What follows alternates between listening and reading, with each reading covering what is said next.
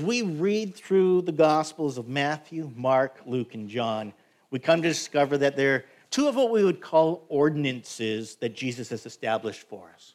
Now, what's an ordinance? That might be an unfamiliar word to some of you. But an ordinance, according to the dictionary, is simply an authoritative command or order. So, ordinances come to us from one who is an authority over us. And in Matthew 28, verse 18, Jesus says this all authority in heaven and on earth has been given to me.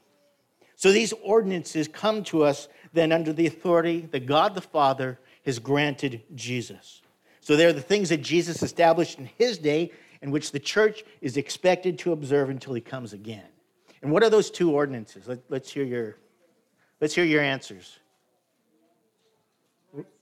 Lord's Supper and baptism. So the Lord's Supper and baptism are the two uh, ordinances which we are to observe uh, that Jesus has, has commanded us to observe. So we're celebrating the Lord's Supper today. We'll be observing one of them. We try to do that on a uh, roughly monthly basis. Uh, and the second is the baptism. And we're going to hopefully have a baptism service this summer as well. So if you've not been baptized, uh, this message is perhaps particularly for you. Uh, and if you have been baptized, this message is still for you as well. It is the Word of God, so it is for each and every one of us. Now, here's the thing both these ordinances proclaim the gospel. They are living pictures, if you will, of spiritual truths. And we understand them rightly. When we understand them rightly, we see how both of them illustrate the death and resurrection of Jesus, and in doing so, how they proclaim the grace of God which is being revealed to the world. These ordinances are living illustrations through which the gospel is being made known. And with those thoughts in mind, I'm going to ask you to open your Bibles with me this morning to the Gospel of Matthew. Matthew chapter 3, we're going to begin reading in verse 4. And as you're turning there, I want to set the stage for you. John the Baptist has come on the scene. He's come to the people filled with the power of the Holy Spirit. He's preaching and teaching and proclaiming a baptism of repentance, for the kingdom of God was at hand. And his voice is one that fulfills prophecy. Uh, he is the one who was to come, a voice of one calling in the desert. Prepare the way for the Lord, make straight paths for him. That's John's ministry. That's what God has sent him to do, and he's doing it, and he's doing it faithfully. And so let me ask you what has God sent you to do? Right? He, he doesn't save you just to save you.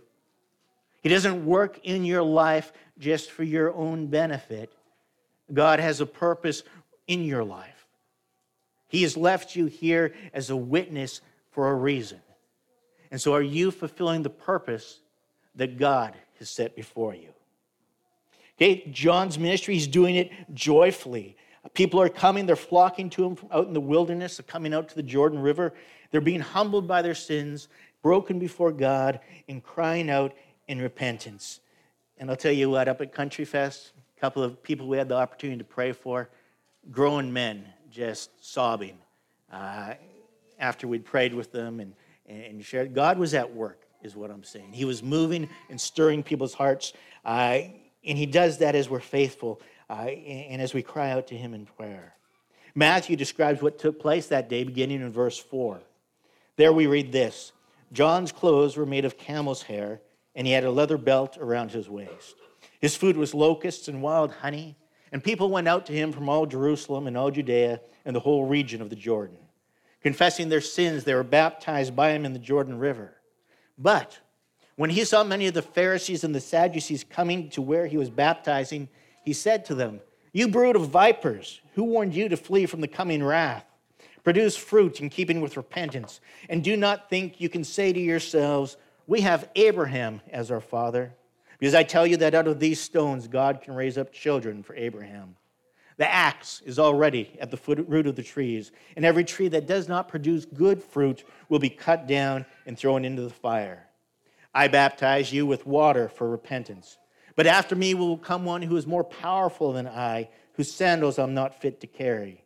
He will baptize you with the Holy Spirit and with fire. And his winnowing fork is in his hands, and he will clear his threshing floor, gathering his wheat into the barn and burning up the chaff with unquenchable fire. Here's the thing Oftentimes, we think we need to water down the gospel message to make it more palatable to the people of our day.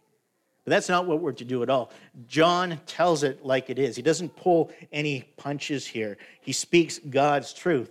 And I'll admit, it, eventually leads to his death.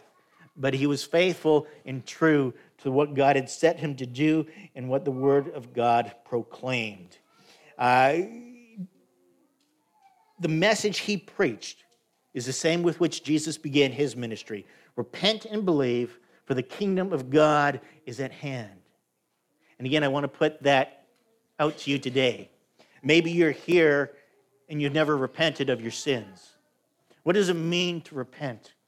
Well, it means to, to turn away from something. So, turn away from doing those things that are not in keeping with God's will, the way of living He's called us to in Christ, those things that are pleasing to Him. When we're not doing those things, or when we're doing things uh, the opposite of that, repentance is turning from that, confessing that we've done wrong in the eyes of God. And we turn from that, but we're not turning to an emptiness. We're turning instead to God. And we're actively seeking Him, calling out to Him in prayer, getting into His Word, reading it, walking in obedience. That's what repentance is a change of heart that leads to a change in direction. And maybe you're here this morning and you need to repent. I mean, we're all sinners, we've all fallen short of the grace of God. But maybe you've never confessed to God that you are indeed a sinner. You can do that today. You can cry out to Him even now in the quietness of your hearts and ask for His forgiveness. Confess that you've done wrong, you've done that which isn't right in God's sight, and that you want to do that which is good and true and right and pleasing in God's eyes. Ask for forgiveness and ask for His strength to help you take those steps that need to be taken. John came and reminded the proud and self righteous of God's law. And this is what we see in the scriptures. There seems to be a pattern that God follows with his people it's law to the proud, and it's grace to the humble. And John came and he reminded the proud and self righteous of God's law, law that they had broken, in which by doing so had set themselves up in rebellion against the Lord God Almighty. And folks, this same law condemns men and women before God today. Think of the Ten Commandments, God's moral law to us. Number one states, We'll have no other gods but God alone. Two, that we will not make nor worship any idol. Three, that we will not blaspheme. That is, we will not take the name of the Lord in vain. We will not use it as a curse word or anything like that. Uh, number four, that we're to remember the Sabbath and keep it holy. Five, that we're to honor our father and mother. Six, that we shall not murder. Seven, we shall not commit adultery. Eight, we shall not steal. Nine, that we shall not bear false witness. And ten, we shall not covet that which belongs to our neighbors. Jesus is going to later sum up those Ten Commandments in just two. He's going to say the greatest commandment is this to love the Lord your God with all your heart, soul, strength, and mind. And then he says the second is like unto it to love your neighbor as yourself. And in those two uh, commandments that he gives, it sums up all the law and the prophets, scripture says. Uh, it's profound. This is God's moral law for his people. And if we consider it rightly, we find that it condemns us. It makes us guilty before God. Because if we're honest with ourselves, we can see the reality of our own sin reflected in our failure to keep each of these commandments holy. And we're, before we're tempted to feel proud of ourselves and believe that we've kept God's moral law perfectly, keep this in mind. Jesus equated hatred with murder, and he equated lust with adultery. And it isn't the worth of the item you stole that matters, it's the fact that you took something that did not belong to you in the first place. And when it comes to lying, it matters not if it was a little white lie in your books uh, or a big old bold lie. The fact is, you bore false witness. We're told in the pages of the scripture that whosoever has broken one of these commandments has broken them all. Is there anyone here who can raise their hand and say they have not broken a single one of their, those commandments? Can you say today that you've loved the Lord your God with all your heart, soul, strength, and mind, and you've loved your neighbor as you've loved yourself? I can't raise my hand to that. None of us can, because we've all fallen short of the glory of God. But God's mercy is this we are condemned by the law, and the law reveals the reality of our sin. And in doing so, it breaks down our pride. It should cause us to humble ourselves, call out to God for mercy, for we are sinners in word, thought, and deed. That's law to the proud. But God's mercy is this He gives grace to the humble. And so, John, by preaching and proclaiming the reality of sin and the need for repentance, was preparing people to meet with Jesus. He was preparing them for the wonder of the gospel to come and the forgiveness and new life they could have in Jesus Christ. Verse 13 Then Jesus came from Galilee to the Jordan to be baptized by John. But John tried to deter him, saying, I need to be baptized by you, and do you come to me? Jesus replied, Let it be so now. It is proper for us to do this to fulfill all righteousness. Then John consented. As soon as Jesus was baptized, he went up out of the water. And in that moment, scripture tells us heaven was opened, and he saw the Spirit of God descending on him like a dove and lighting on him. And a voice from heaven said, This is my Son, whom I love. With him I am well pleased. So Jesus comes to John to be baptized. John is filled with the Holy Spirit. He knows that though he proclaims a baptism of repentance, that he too is a sinner and he is in need of what only the Messiah can do. He needs grace.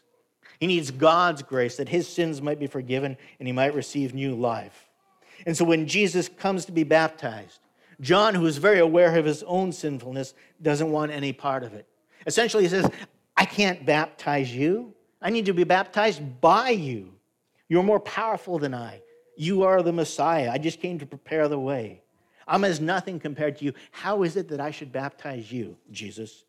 And yet Jesus says to him, It's okay, John. For you to baptize me is a good thing, it is a proper thing, and fulfills all righteousness. Now, there are three things taking place as Jesus is being baptized that we don't want to miss out on this morning. First is this Jesus is being identified as the Messiah. There are only three times in the Gospels where we're told that the Father speaks from heaven. This is one of them. This is my Son, whom I love, he declares. With him I am well pleased. And those words are an echo, an affirmation of some scriptures from the Old Testament. They, they reflect Psalm 2 and uh, Isaiah 42, passages which are recognized as messianic in nature. That is, they speak of the Messiah who was to come and who we know is Jesus. Psalm 2, the Lord declares, You are my son, today I have become your father. And from Isaiah 42, the Father declares, Here is my servant whom I uphold, my chosen one in whom I delight, and I will put my spirit on him, and he'll bring justice to the nations. So the Father's words, as Jesus is being baptized, are a declaration of the truth that Jesus is the chosen one that the nation of Israel had been looking for. He was the Messiah, he was the Christ that the prophets had told them to expect. Secondly, in his baptism, Jesus is identifying himself with John's message.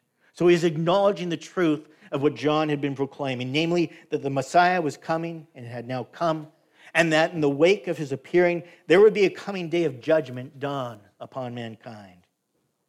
To use John's imagery, the wheat will be gathered up and the chaff will be burned.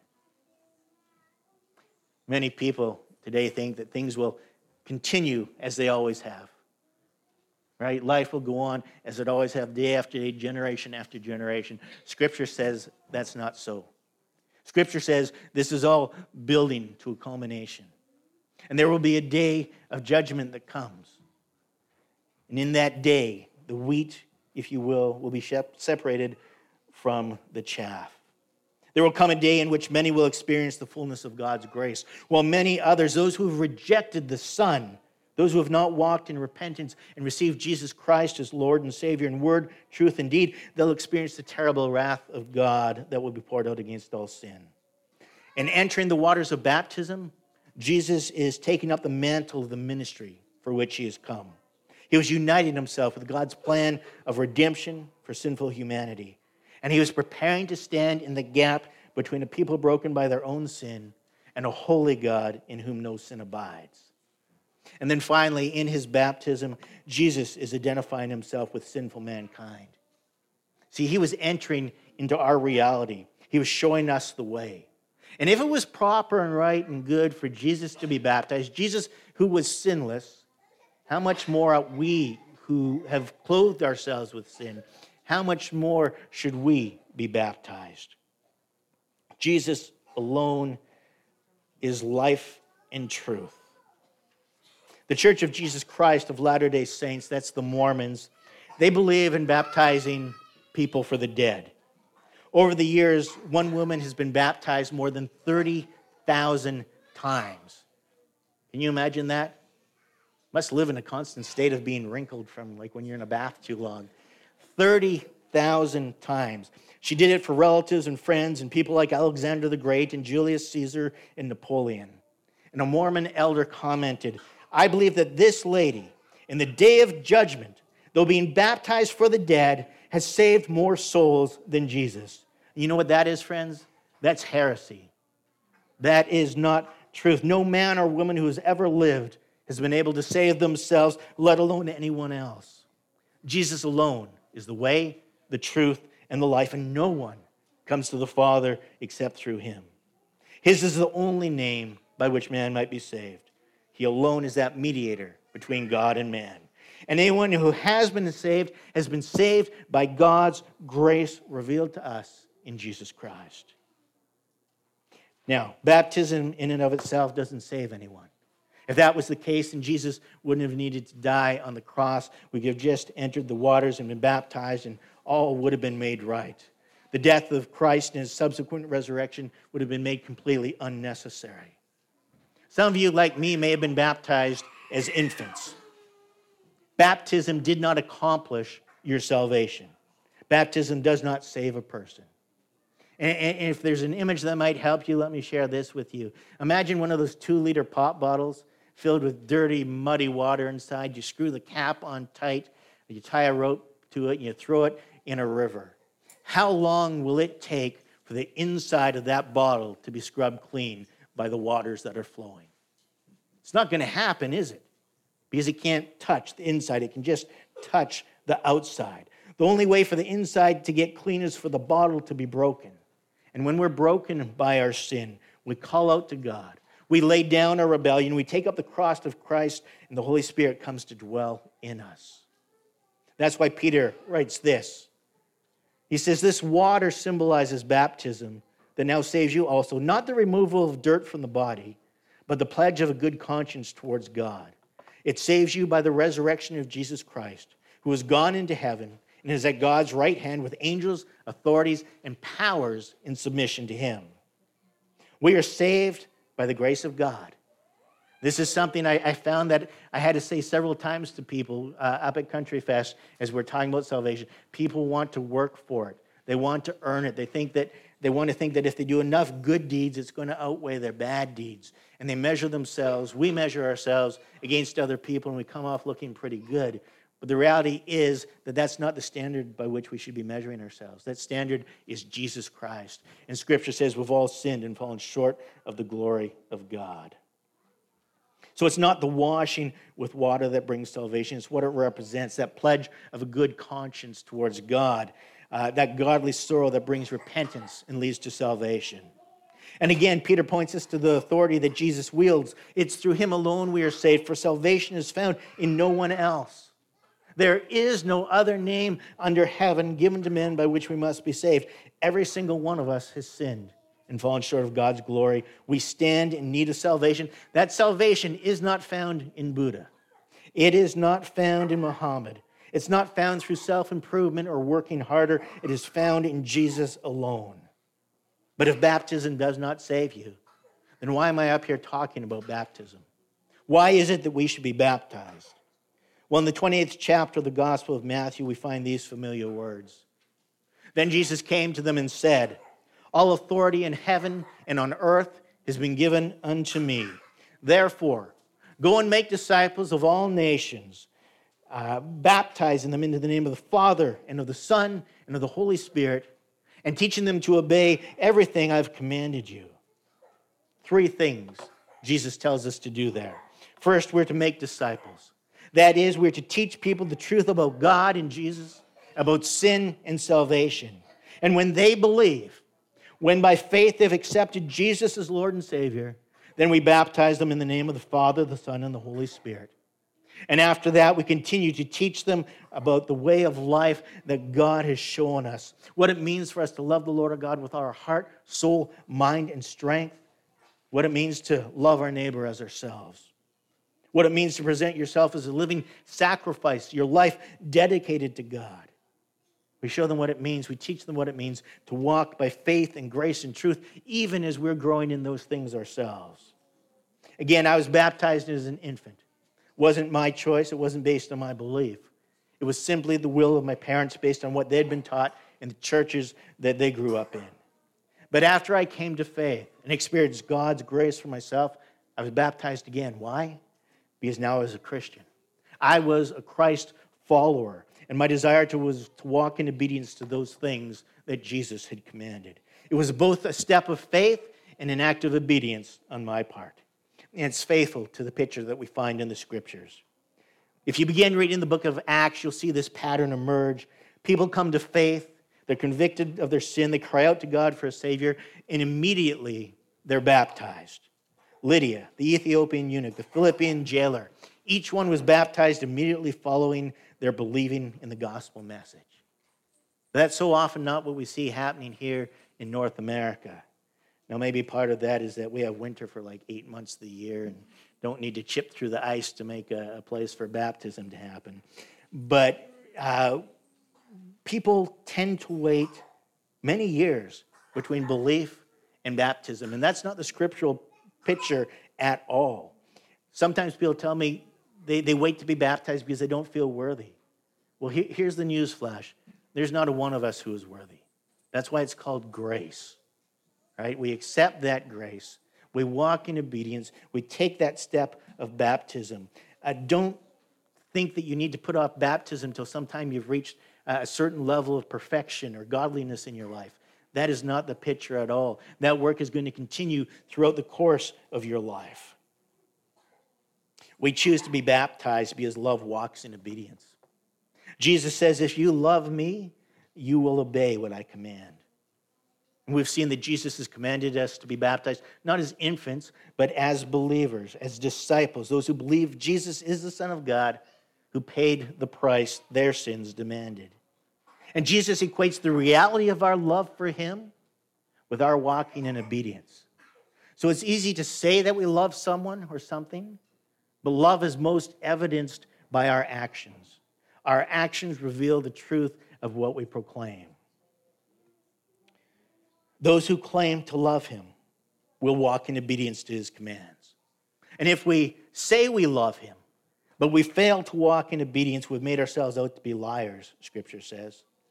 You see, love, again, is best expressed in action. That's what God has shown us. That's how he's revealed himself to us, right? John 3 16. Say it with me if you know it. For God so loved the world that he gave his one and only Son, that whoever believes in him shall not perish, but have eternal life. And camp staff, some of your lips weren't moving. And the rest of the congregation, some of your lips weren't moving. If you need to start memorizing scripture, start with this verse. This is a good place to start. It proclaims how God has demonstrated his love for us. God's love moved beyond mere words and expressed itself in action as Jesus died on the cross and was raised to new life. So we choose to be baptized because love walks in obedience. And we submit ourselves to baptism because we believe that Jesus alone is the way, the truth, and the life. Like obedience, belief is best expressed by our actions as well. I like the story of the man who went on vacation to Israel with his wife and her mother. While in Israel, unfortunately, his mother in law died from a heart attack. The couple went to a local undertaker who explained that they had a couple of options. They could either ship her body home, which would cost more than $1,500, or they could bury her right there in the Holy Land for just $150. Without hesitating, the man said, We'll ship her home. Surprised, the undertaker responded, Are you sure? That's an awfully big expense. We can do a really nice service for her right here. The man said, Look, 2,000 years ago, they buried a guy here, and three days later, he rose from the dead. I can't take that chance. We laugh but that guy's belief changed the way he looked at the world. It changed the way he was willing to do life. That's the type of belief that Scripture talks about as well. A belief that moves beyond mere intellectual acknowledgement to a heartfelt response to God's revealed truth. That results in transformed lives. One of the people I was talking with up at Country Fest there, uh, he wasn't pleased with how his life was going. He didn't understand why he wasn't drawing closer to God and why he wasn't growing in his faith, but he wasn't choosing to walk in obedience to anything. He wasn't submitting himself to the scriptures. And so I was trying to explain that to him uh, that if our lives are to be changed, it's going to start with that obedience. If we've believed upon Jesus Christ, we begin to read his word, we understand God's will for us. And we start taking those small steps of faith. So, why be baptized? Because we want to be identified with Jesus Christ. You see, Jesus' baptism, pardon me, Jesus' baptism was a way for him to be identified with sinful man. In our baptism, it becomes a way we can be identified with Jesus. Baptism is a public profession of an inward confession. So it's a public profession of what's taken place inside you as the Holy Spirit has made you a new creation. Jesus says, If anyone is ashamed of me and my words, the Son of Man will be ashamed of him when he comes in his glory and in the glory of the Father and of the holy angels. Baptism is a way of saying, I am not ashamed of the gospel because it is a power of God for salvation for everyone who believes. We choose baptism because we want to follow in Jesus' footsteps. In the Gospels, we read how Jesus has set us an example that we're to follow. We're told to count the cost, to walk as he walked, to live as he lived. Baptism ought to be the first step of a transformed life. And finally, we choose baptism because baptism proclaims the reality of what Jesus has done in our lives. Someone once said it this way From the time of Abraham to the time of Jesus, the Jewish people were the chosen people of God. They were the only people on the face of the earth who knew the one true God. From Abraham, God raised up this nation to be his voice to the entire world. It was to them that God introduced himself, gave his laws and commands. His manifest presence was confined to the Ark of the Covenant and the tabernacle and later the temple. And the only way for a human being to know and to understand God was to be born a Jew or to become a Jew through conversion. There was a process through which a non Jew could become a Jewish proselyte. And that process involved three things it involved a sacrifice, it involved a circumcision, and it involved a baptism. Once this process had been completed, the proselyte was now considered to be a Jew in every way. He had fully renounced his previous life, his previous nationality, all the allegiances he had in his previous life ceased to exist. He was now fully Jewish. He or she was not someone who had simply added Jewishness to his old identity. In a sense, the Gentile died when he went under the water, and a new person with a new name and a new identity was born when he came up out of the water. Folks, in a way, that is a picture of what is to happen to us as we become children of God through faith in Jesus Christ. There has been a sacrifice. Christ's blood has been shed. He is the lamb that was slain, as we sang earlier. There's been a circumcision of our hearts, and there is to be a baptism. We enter into the water, as it were, with one identity uh, and we emerge with a new one as we identify ourselves with Jesus and his sacrifice, his resurrection, and his ministry, as well as his kingdom. It's symbolic of being made dead to sin, but alive in Christ. And it illustrates not just the death and new life, but it also proclaims a very real hope in the resurrection that we'll one day undergo. You see, baptism, that becomes a starting point of sorts for a new life a new way of living that we receive in Jesus. We're told in Scripture that he who is faithful in the little things will be found faithful in much. And baptism is a step in the right direction as you follow in Jesus' footsteps. And so, if you've never been baptized before and you are a believer, you've trusted Jesus Christ for forgiveness of your sins, you've confessed, repented, uh, you've been born again, uh, you need to be baptized as soon as possible. This is what Scripture teaches us. Uh, and if you were baptized as an infant but never as a believer and you believe today, then you ought to be baptized as soon as possible as well. I want to encourage you in that, These are steps of faith that we take. And if you've just repented today, and if you've come to faith this morning and received forgiveness for your sins, then you need to be baptized as soon as possible as well. Because baptism is both an act of faithful obedience to the word and will of God, as well as a proclamation to the world of the new creation we become in Jesus. Sometimes people say to me they don't want to be baptized because they tell me they're waiting for God to tell them when the time is right. That sounds holy and everything, but it fails to acknowledge this that God has already spoken. He's already told us to do this. Go and make disciples, baptize them, and teach them to obey everything I've commanded you. So let me put it out there. Do you need to be baptized? If you receive God's grace and been born again, but never have been baptized, the answer should be a resounding yes. And again, we're going to try to have at least one baptism service this summer. So if you are interested in taking that step of faith, uh, come and see me, message me, call me, let me know, or let one of the elders know. Uh, and we'd be happy to talk to you about that and to arrange that step of faith. So that's the first ordinance. Uh, and before you panic, we're not going to spend as long on the, the ordinance of the Lord's Supper this morning teaching about it because we're going to be celebrating it. And so on the table uh, in front of you, uh, trays with pieces of bread and other trays with cups of juice. Uh, those are emblems, if you will, that uh, point us towards something else. So the bread is the body of Christ, reminds us of the body of Christ, turns our, our hearts to, to Christ, and, and the cup represents the blood uh, that was shed for, for the forgiveness of sins. And in a few moments, the servers are going to come uh, and we're going to pass around the bread and the cup. You are welcome to share in this if you are a new creation in Jesus Christ. And if you're not there yet, if you haven't received Jesus Christ as Lord and Savior, uh, we are glad you're here. And maybe you have questions, come and talk to myself or, or someone else after the service. We'd be happy to try and answer them. But if you are not yet a new believer, or uh, not yet a believer in Christ, we're going to ask you just to let those elements pass you by. Uh, pass them on to the next person. This is uh, something for the people of God to participate in as we remember uh, the cost of sin. Sin brings death but in Christ we have life.